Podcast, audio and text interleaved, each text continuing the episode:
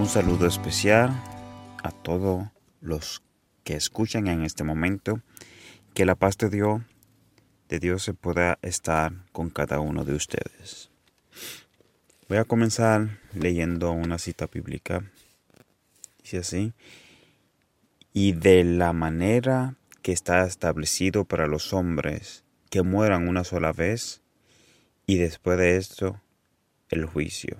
Así también Cristo fue ofrecido una sola vez para llevar los pecados de muchos, y aparecerá por segunda vez sin relación con el pecado para salvar a los que le esperan. Oremos. Padre nuestro que estás en los cielos, Señor, te damos gracias por este día y por todas las cosas que tú haces por nosotros y has hecho por cada uno de nosotros durante la semana, durante estos días. Gracias por tu bendición, gracias por el amor que tú ofreces para nosotros. Gracias por el sacrificio que tu Hijo hizo en la cruz del Calvario por cada uno de nosotros.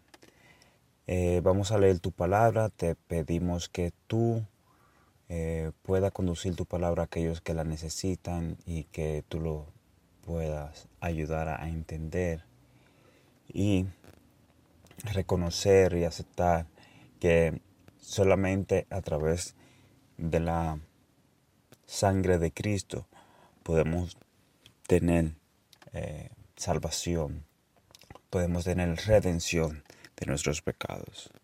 Gracias por todo, Señor, en el nombre de Jesús. Amén. Amén.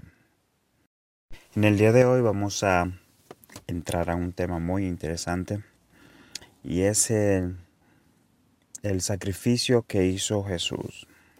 ¿Por qué Jesús tuvo que sacrificarse?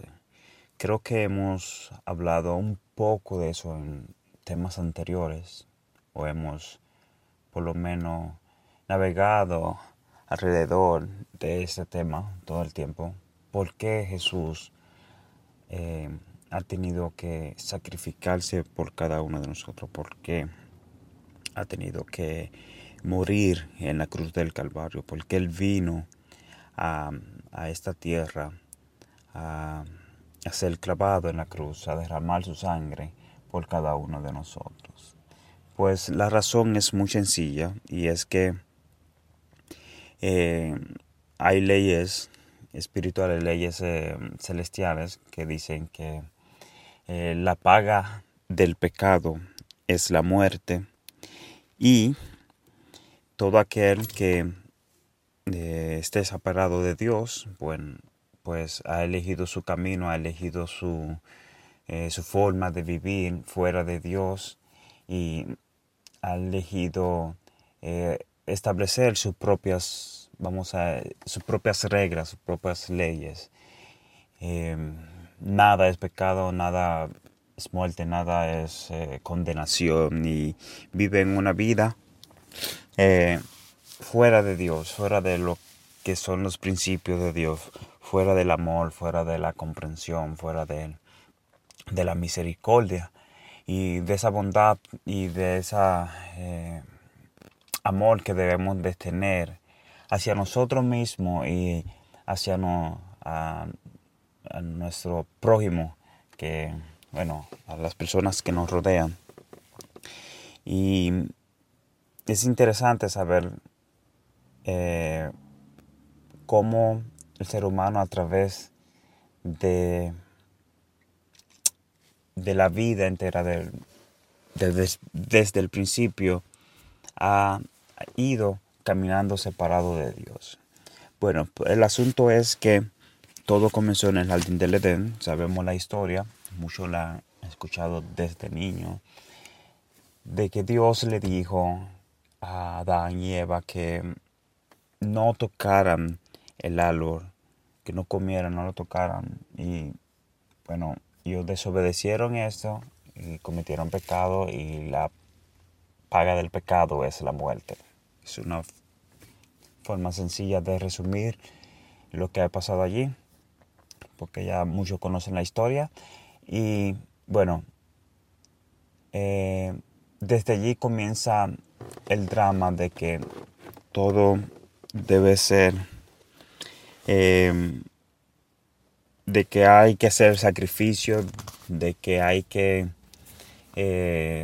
derramar sangre para el perdón de nuestro pecado. Una cita bíblica que lo expresa de una manera más clara es en Hebreo capítulo 9, en el verso 22, y dice: y según la ley, casi todo es purificado con sangre, y sin derramamiento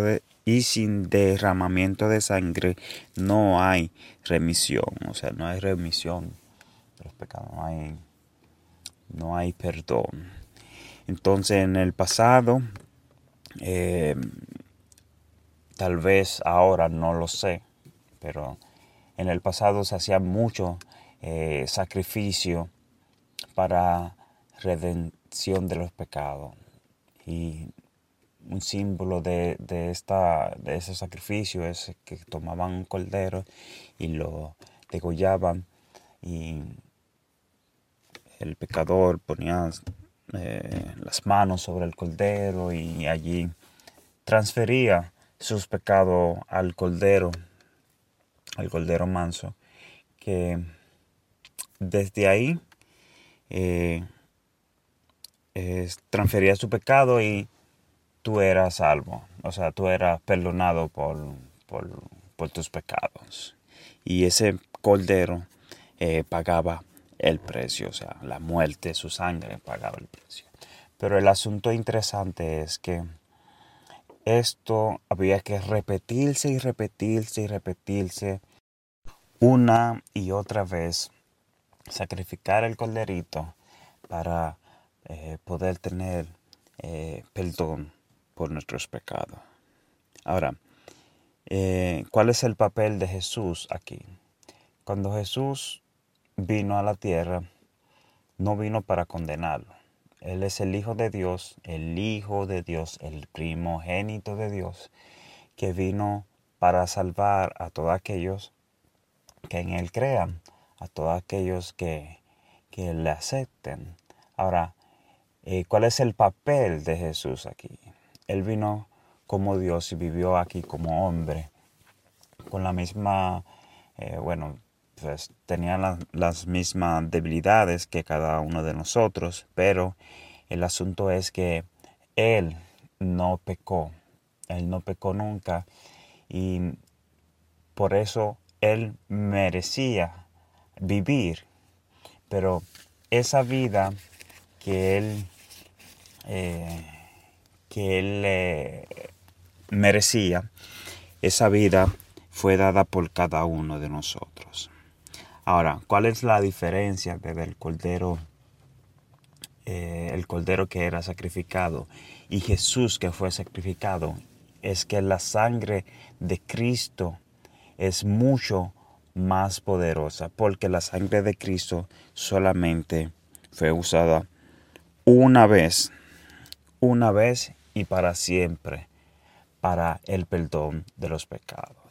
Ahora, ¿cuál es nuestro error en todo esto? Es simplemente que cada uno de nosotros ahora no tenemos que sacrificar corderos para el perdón de nuestros pecados, sino que de una manera sencilla, de una manera fácil, vamos a decirlo así, podemos venir ante el Hijo de Dios, que es Jesús, y simplemente pedir perdón por nuestros pecados delante de Él. Él es que intercede. Él es que está ahí por nosotros ante el Padre. Padre, yo he muerto por este pecador. Mi sangre es válida. Mi sangre es suficiente para redimir los pecados. Lo interesante con esto es que el sacrificio que hizo Jesús lo hizo una sola vez. Y esta es la gran ventaja que tenemos nosotros. Jesús nos tiene que venir, sacrificarse cada vez, sino que la sangre de Cristo es más que suficiente para el perdón de nuestro pecado. Así que, ¿cómo te sientes? ¿Te sientes frustrado? ¿Te sientes que tienes que hacer algún sacrificio para sentirte perdonado o para venir ante Dios? Pues lamentablemente, amigo que escucha, es mucho más fácil de lo que crees. Dice, todo aquel que crea en el Señor Jesús será salvo, será perdonado, será reconciliado con el Padre. Así que venir ante Dios es mucho más fácil de lo que crees. Dice allí en la cita que leímos en el principio, que así también Cristo fue ofrecido una sola vez para llevar los pecados de muchos y aparecerá por segunda vez sin relación con el pecado para salvar a los que le esperan. O sea, aquí hay también una promesa. Dice que Él aparecerá por segunda vez sin relación con el pecado. O sea, ya Él hizo el sacrificio que tenía que hacer. Ahora está por nosotros si queremos restablecer esa conexión que teníamos con Dios, restablecer esa comunión que teníamos con el Padre en el principio. Si queremos ser perdonados por la sangre de Cristo, si queremos aceptar ese sacrificio que Él hizo, eso está en nosotros, esa es nuestra decisión. Ahora, ¿cuál es la promesa aquí? La promesa es que Él aparecerá por segunda vez sin relación con el pecado. Y eso significa que Él no va a venir a sacrificarse otra vez, sino que Él va a venir para salvar a los que le esperan, a los que ya han tomado su decisión para estar con Él, a los que ya ahora en este momento están tomando su decisión, están aceptando a Jesús, están reconociendo de que en Jesús está la salvación y que Él es lo que cada ser humano necesita. Cristo es todo. Él es el todo en el proceso de la salvación. Él es el comienzo, Él es el mediador de todo y es el fin de todo. Así que, amigo que escucha, si tú sientes la voz de Dios, de Jesús, llamando a tu corazón, no endurezca tu corazón, sino que ábrele tu corazón para que tú puedas estar listo y preparado para cuando Jesús venga por segunda vez. Él viene para salvar a los que le esperan, a los que están listos. Así que, ahora, la pregunta es, ¿cuándo viene Jesús? ¿Cuándo viene Jesús? Bueno, la palabra dice, y las profecías y las señales que nos muestran la palabra de Dios, la Biblia, muestran que Jesús está a la puerta, que ya los tiempos que estamos viviendo son tiempos finales y en cualquier momento puede aparecer Jesús en las nubes. Amén. Esa es una esperanza que yo tengo y es una esperanza que yo quiero compartir contigo, de que Jesús viene pronto y ya Él ha sacrificado todo, ya Él comenzó todo en el principio y vino y murió por nosotros en la cruz y ahora vendrá por segunda vez para buscar a los escogidos. Yo espero que tú y yo podamos ser de esos que le esperan y que estén listos para recibir a Jesús cuando venga en las nubes. Esta es mi reflexión para el día de hoy.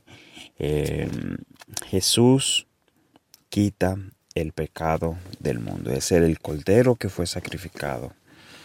Y que ese cordero fue más que suficiente. Y es más que suficiente para el perdón de nuestros pecados. Y Jesús viene pronto. Amén. Padre nuestro que estás en los cielos, gracias Señor por tu palabra y por esta reflexión que encontramos en tu palabra. Esta promesa de que tú vienes pronto y esa confirmación de que tu sangre es más que suficiente para el perdón de nuestros pecados. Gracias por tu amor y por tu salvación y porque tú vienes pronto a buscarnos.